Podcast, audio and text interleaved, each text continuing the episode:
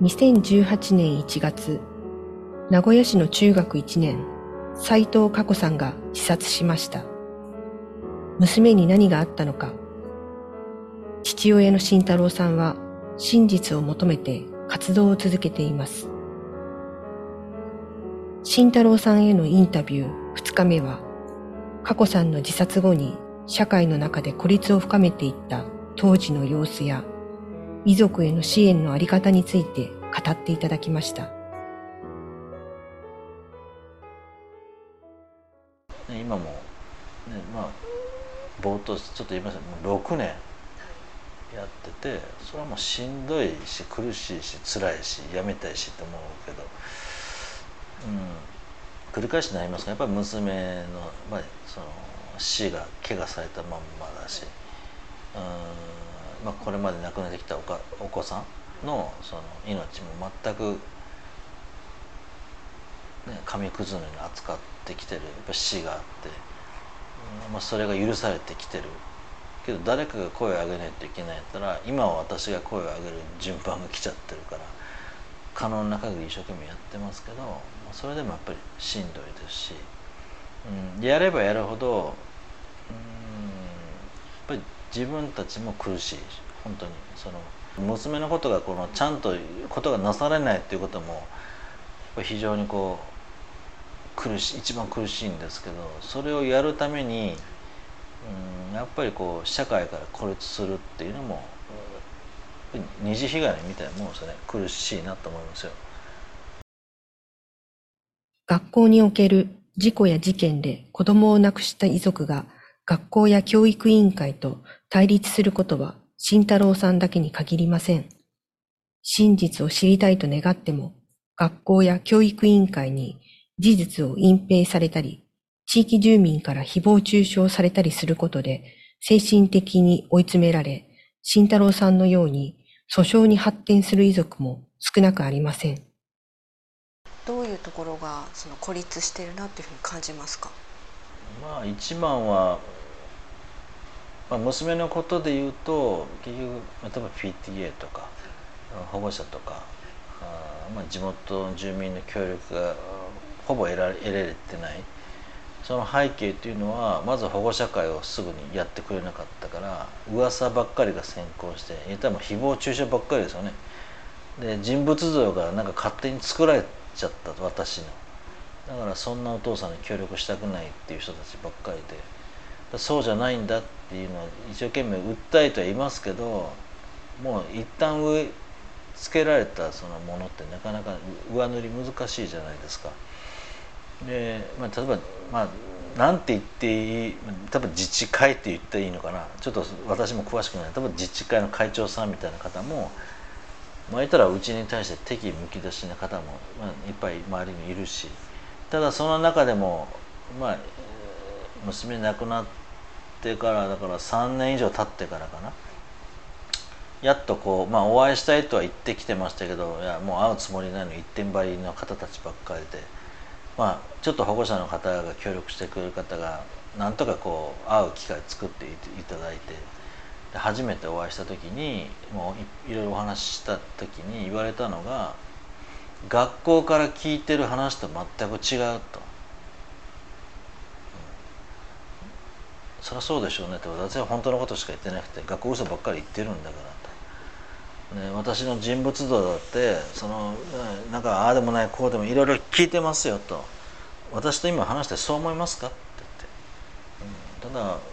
娘のために子供たちのために事実を明らかにしたいから協力してほしいただずっと言ってただけなのにと。学校がねその周りにあの言ったらその学校はこんだけやってやってんのにもうお父さんああでもないこうでもないって言ってくるんだ。みたいなことをもうあちこち言ってるみたいですよ。まあ、その、まあ、自治会長さんかな、まあ、ちょっと正式にその何あのあ名前わかんないですけど。の方いわくだからとにかくまあ言うたら教頭先生が聞いてる話と全然違うと、まあ、そうでしょうねと。実質教頭がコントロールしてるもんなんだからと。で私もそのまあ連絡とかつてがないから学校にはその私の連絡先を例えばその自治会長さんとかもそうですし例えばその PTA の会長さんに伝えてくださいって言った。協力してもらいたいんでって言って学校に教えたんですよ。で実はその自治会長さんとお話聞いたら自治会長さんも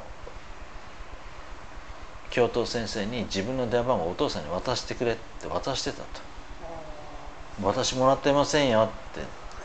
私ももらってませんって。誰が止めたんですかって学校ですよね。なぜって言ったらつながって協力されては困るから。忘れてましたっていう話がないですよね、うん、だからそれも初めて会って分かったことだし。ああと。とにかく学校では、まあ、まあ申し訳ないけどお父さんはまあある意味まあモンモンスターペアレンツみたいな話になってたと。でまあ、連絡先はね自分を渡しても連絡もしてこないと。でで勝手にお父さんいろいろあんなことやってると思ってたけどあお父さんも連絡先伝えてもうすぐ伝えましたよと。とにかく PTA とかの方々に協力が調査始まる中で必要なんだと。で保護者会やってくれって言っても全然開いてくれないと。娘がやったことに対してまずお詫びさせてほしいとでその後にそのなんだろうな。調査始まるである調査に対して、うん、協力をお願いしたいんだと、うん、だって修行亡くなって数日後始業式で子供たちの方が先に、うんまあ、娘のが自殺したってはっきり始業式で話されてるんですよ。もう子供たちざわざわしてね動揺してるですぐ保護者会開かれるものと当然思ったんですよだって子供たちフォローしてくれるのって保護者の方たちじゃないですかだからその場があるんやったら、まあ、そういった動揺を与えてしまったことは自分が親として詫びなあかんなと思ったんででだから始業式終わってもうその保護者会の話が全然出ないから「保護者会いつやるんですか?」って「いやちょっと今しません」と「なんでですか?」と。調査が始まるんだいやだからこそ今やらないといけないでしょって。だって子供たちは直接ね学校から娘のこと聞いてんのに大人たちってプリントだけでじゃないですかと。おかしくないですかって。いやもう調査が始まるんでいや調査は調査でしょって。で僕はお詫びもしたいし、ね、調査がで言うんだったら調査の協力もお願いしないといけないというこれ大変な問題ですよって。だから保護者会やって私の口から直接やりたいって言っても結局一回もやってくれなかったです、うん、保護者会が次開かれたのは初めて開かれたのは娘亡くなって1年後ぐらいです常設委員が報告書を出して2回目の調査でいじめとまでは認められないっていうなんか曖昧な文言を入れてきた報告書を出してきた。でそれが一応答申されてった途端、学校から電話がかかってきて、お父さんとあのな多分答申後数日後やったと思いますよ、えお父さんとあの今度の何曜日かに、えーと、保護者会やるんで来ませんか？は？なんで急にですか？今までやらなかったのに。いやあの報告書が出たのとそれからまあお父さんの悲痛な思いを保護者の方に伝えませんがだから今までそう言ってきたじゃないかいじめとまでは認められないっていうまあ聞きようによってはいじめはないって捉えれるような内容どっちでも取られるような内容を書いてきたのでまあそれが書かれたからだろうなってもうすぐ分かりましたけどだってあんなに1年間かたくなに言ってやらなかったのに報告書が出たっていう理由で急にやるっていうんですよ。であれば娘が亡くなって3ヶ月後ぐらいかな教育委員会報告書出してるじゃないですか。なんでそこでやらなかったのかって全然整合性がないんですよ。でちなみにどちらの報告書も、えっと、遺族の許可なく開示は許さんって言ったんですよ。内容がひどいから。だからこっちも開示したらダメこっちも開示したらダメって言ってるのにそれでも報告書出たからって保護者会強行したんですよ。で行ってみたら結局開示は許さんって言った報告書を抜粋した資料を使っててで学校は学校の問題点もまあ一応は書いてくれてた。ちょっとそれも入っててで保護者の方は問題点の説明があるんだと思ったら冒頭校長先生が、えー、いじめとまでは認められませんっていうことでした。って言って。ああほらねと思って。で次、えー、と詳細は校長があってじゃあ今からみんなこのプリントの内容が話されるんだって見てたらなんか全く違うこと話し出したんですよね。学校がこれまで佳子さんが亡くなって取り組んできたことがこうでああでこうでって。で30分以上話してたのかな。もう最後もうみんなあの資料閉じてもこんなんでし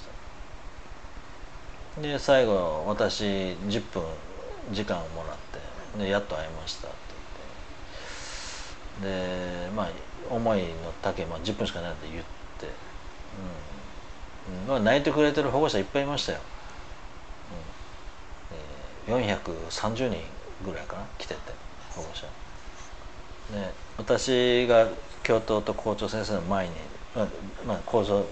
教頭こう行って私ここで10席以上なぜか椅子が並べられて保護者たちここでした。全然保護者とも直接喋れなくて。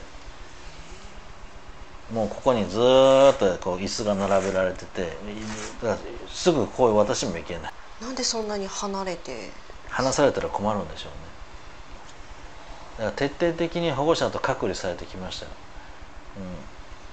うん、であの PTA の名簿くださいって言っても保護者に説明をして領収をもらわないとあげれませんとかね。なんでですか？と、うん、僕も保護者ですよ。いやあの個人情報なので。けどだって娘が生きてたらくださいとすぐくれるじゃないですかって。死んだらくれないとおかしくないですかって。で結局じゃあ保護者に説明してくださいって言ったけど説明することなくてくれなかったし、うん、部員の名簿ってもらってたんですよね。ただなんかあの、まあ、ケイさん来て荷物ひっくり返したり何とかされてる時になんかどっか行っちゃって分かんなくなってて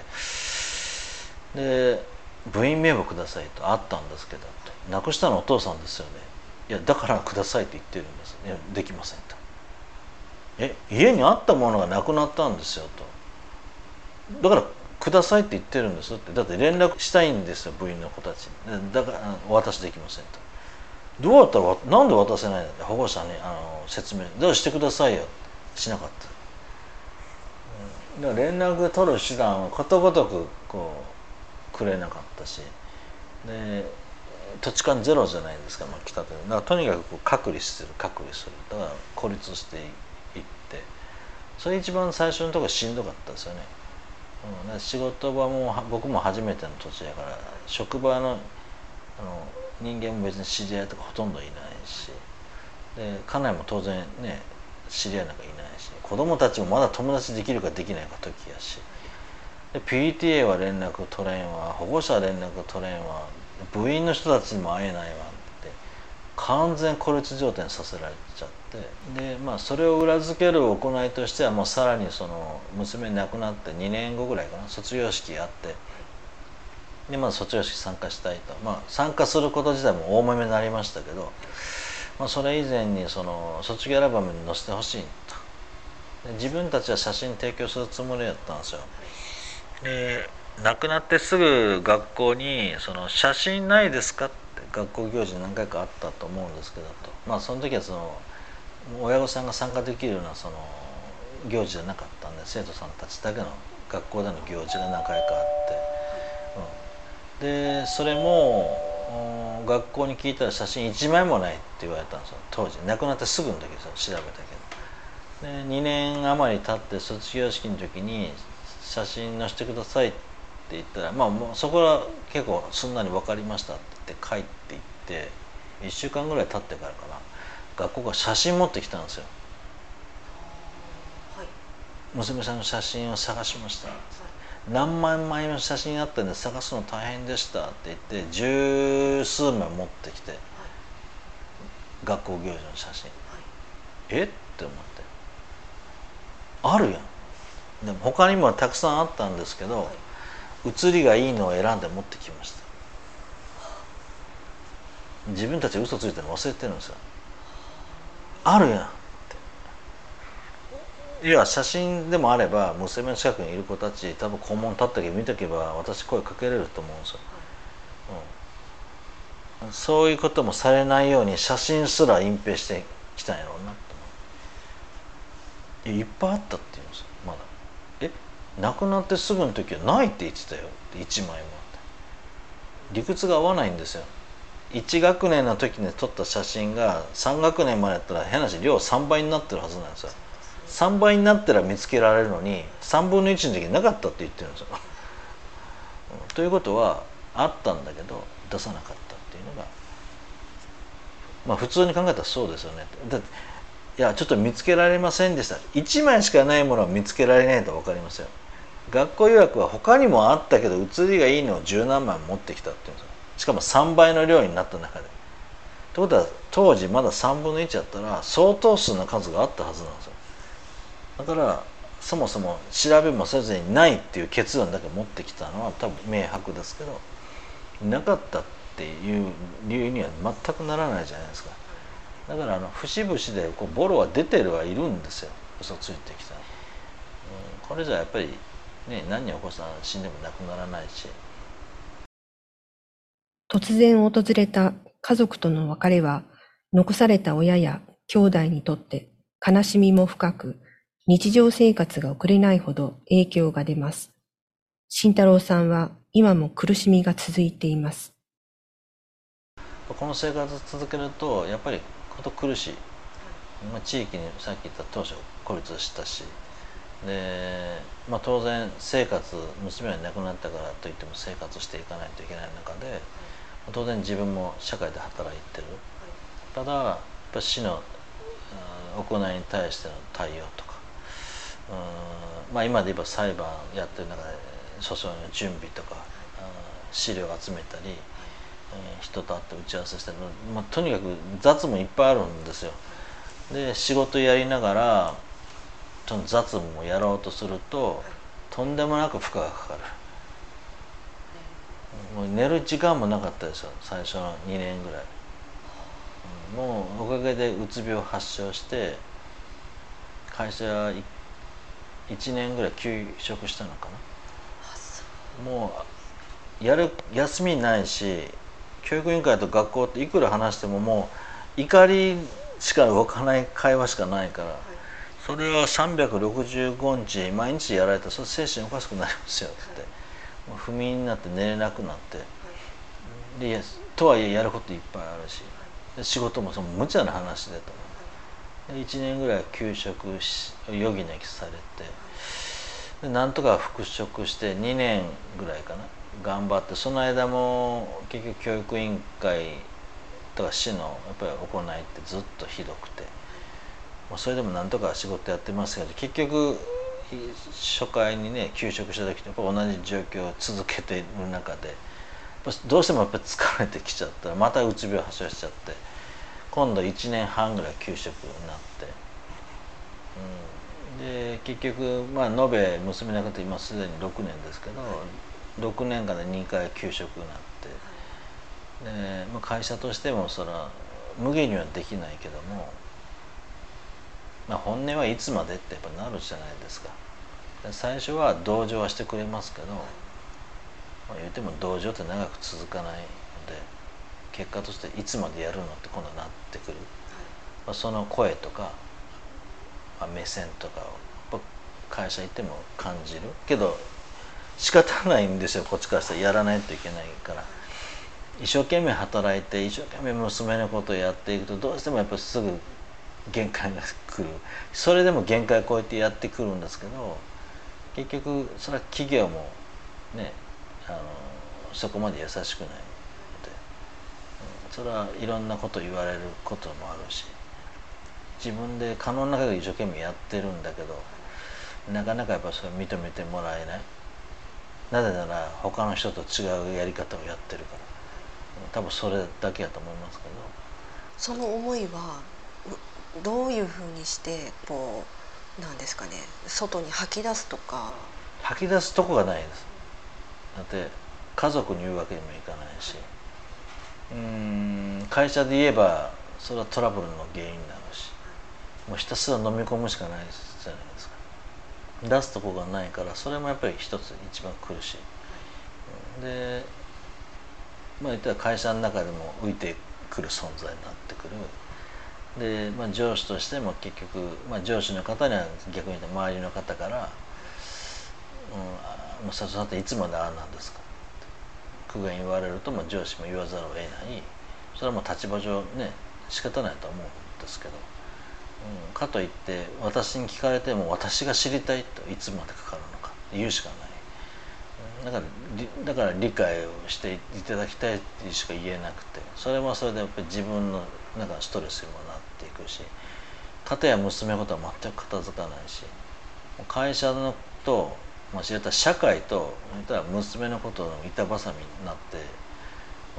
なんかもう何回押しつぶされたか分かんないんですけど、うん、けどどうしようもないんですよね。苦しいなって言ってもう泣き寝入りするしかなくて、だからもっともっとそのなんだろうなこう社会そのものもいじめっていうことに対して無知なとこがあるから、うん、で実際まあそれは仕方ない反面もあると思うんですよ。だって体験してないから、うん、だからやっぱりそういった社会の背景というのもまあ言い方が合ってるか分かんないですけどやっぱりいじめにつながっていくんだろうなと思います実際。あの思いやりって何なの？っていう寄り添うっていうことがやっぱり企業としてもルール上は寄り添ってると言えるんだろうけど私たち求めて寄り添ってるのはそうじゃないから本当に寄り添ってほしい理解してほしいやってることの苦しさとか。けど就業規則じゃこうやからって言われちゃうと何にも言えなくなっちゃう。だからそういったとこがやっぱりまだまだこうなんだろうな遺族とか被害者の保護っていうのかな。支援っていうのにものすごく足りてない、うん、だってやらなくていいことやってるんだからしんどいんですよ。はっきり言って。あの普通に働いて普通にねその普通に働くだけでも今しんどい世の中に働きながらこう戦いっていってってもうそれはもうとんでもない労力、うん、けどそれをやっぱり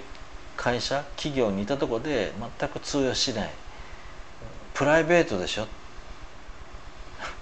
で一言で終わっちゃうから最後。確かにそう。プライベート。けどこれ社会の社会問題でもありませんかって自分は言いたくなる時あります。なればやっぱり企業も社会を構成する要因の一つとしてやっぱりこの問題に対してもうちょっと真剣に考えてほしいなと思うのと、うん、企業だからこそできる支援とか、うん、なんかないのかなっていうのはずっと思ってます今、うん、やっぱりそれが一番被害に遭った方一番そこがしんどくなるんじゃないかなと思います。結局最終的にそれもあるともっと社会から孤立しちゃうことになって本当二重苦三重苦なんですよね。いつまでたっても、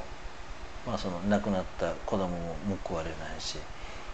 うん、それに異を唱えてる私たち遺族被害者もこれまた同じく報われない、うん、でそれを国は黙って見てるだけ。企業もルールの中では反対応してくれるけどルールから逸脱すると結局プライベート扱いになっちゃう。本当苦しいなと思います。今の体調は？体調は良くないです。それはあのいいいいっていう方がおかしい。それはもうあの尋常じゃないストレスをやっぱり抱え続けてるじゃないですかただそのうつ病をね発症してその休職してましたけど治ったかって言ったら薬で抑えつけてるのでそれは今も薬飲みながら仕事やってる。それは薬だってねその長く飲めば何かしら影響も出てくるし。で肉体的よりもやっぱ精神的な傷とか疲れって取れないですよ、うん、やっぱり娘が亡くなったっていう精神的な傷が一番やっぱ我々家族全員そうだろうけどプラスアルファはやっぱりその事後対応っていうのかな。学校教育委員会それから今は市までかな、うん、まあある意味パワハラだし教育委員会無視ずっと継続これいじめだしいじめずっと受け続けてるわけだからそれは体調おかしくなりますよ、うん、やっぱり一番精神的にやっぱ不安定になりやすいですよね。で投げ出すこともできない、うん、止めることもできない。で誰かにお願いすることもできない内容じゃないですか。だからどうやっても軽減できるとこがないから、うん、逆にどんどんどんどん日に日に年々重くなっていくだけでそれに耐え続けるしかないから。なんとか耐え耐えれてるとはもう言えない耐えれてはないと思いますけどそれでも張ってでも進まないといけないのでそれはもう体はボロボロですよ、うん、あの正直。あと歯は歯が一番ダメになりましたやっぱり。あダメになった。はい。やっぱり仕打ちがひどいのでどうしてもやっぱり寝てたりした時もそうだし起きてても歯食いしばっちゃうんですよ悔しいからぐっと。それでやっぱりずっと食いしばってるので歯がやっぱり負担に耐えかねて割れちゃって奥歯3本抜きましたよね。この娘のことが起こって、うん、だから虫歯でっていうよりは割れて。それぐらいやっぱり日々歯食いしばってる、うん、でも今ちょっと奥歯3本ないので噛みにくいなと思いますけど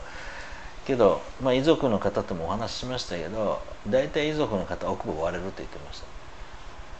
た。あのやっぱりうちだけでなくて他もやっぱひどい対応されてるとこもあってやっぱ同じなんですよ。歯食いしばっちゃう無意識で割れちゃうっていうので。ああそうなんですね。やっぱ自分も3本割れたんですよ。ああ遺族の方あるあるだよって言われたことありますけどそれぐらいやっぱり精神的な負荷っていうのがすごい。佳子さんが亡くなってからご家族の生活っていうのはどう変わりましたか？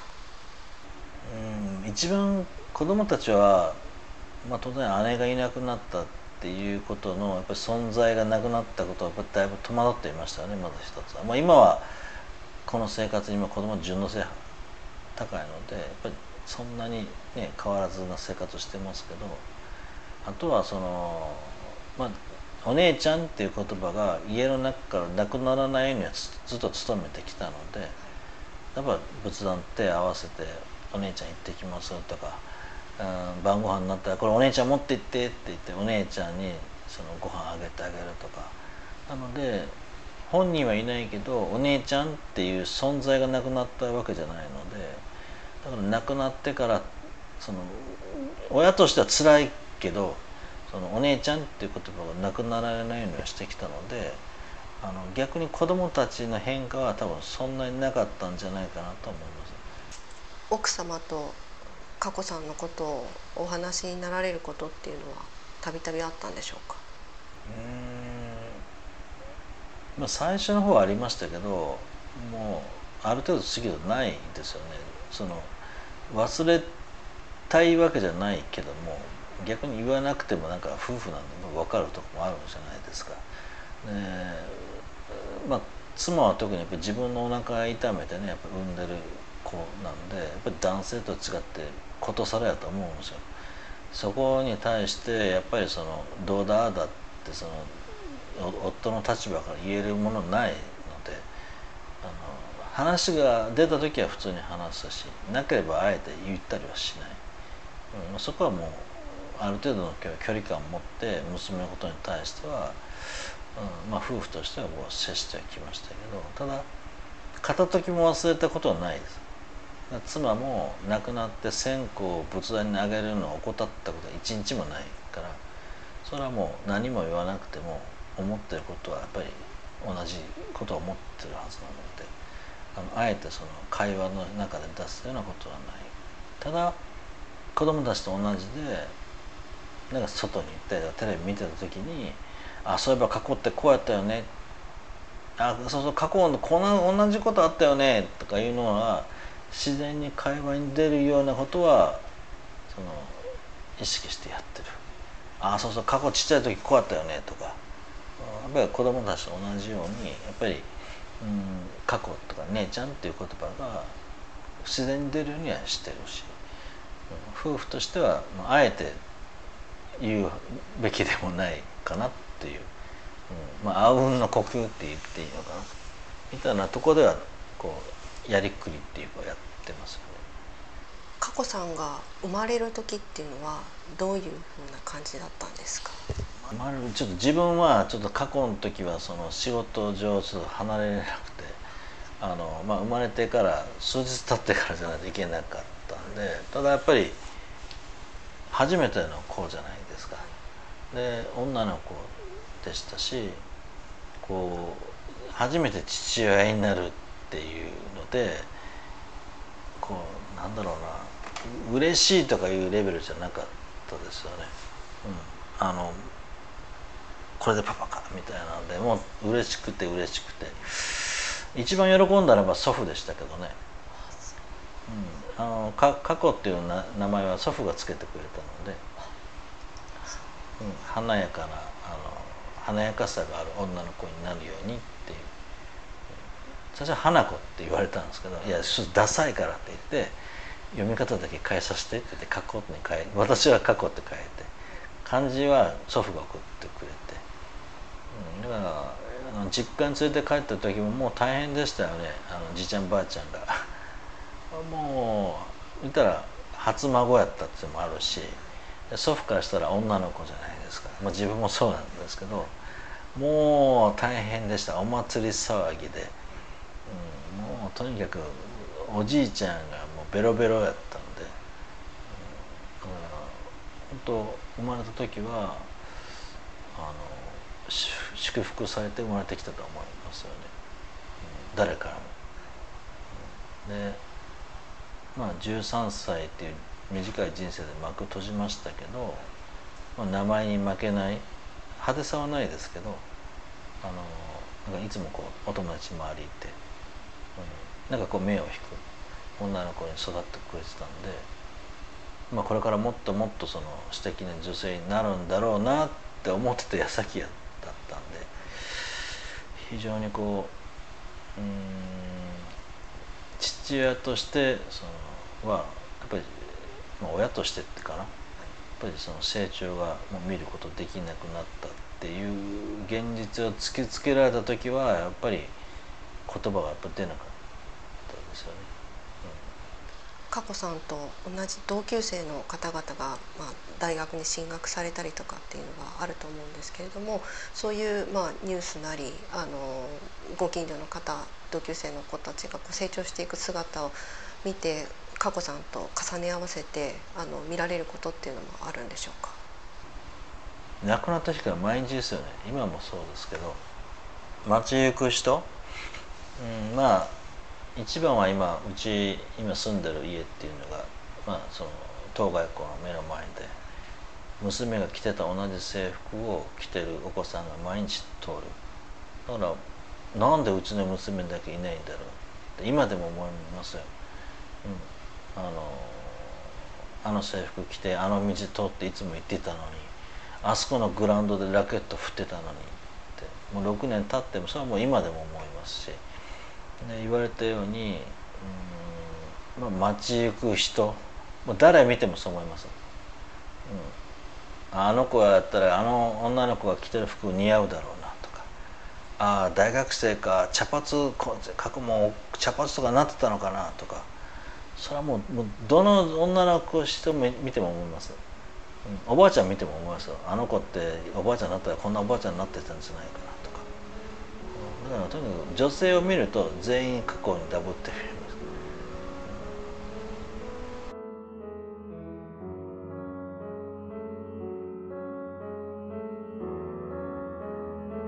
ます。斉藤慎太郎さんのお話は明日も続きます。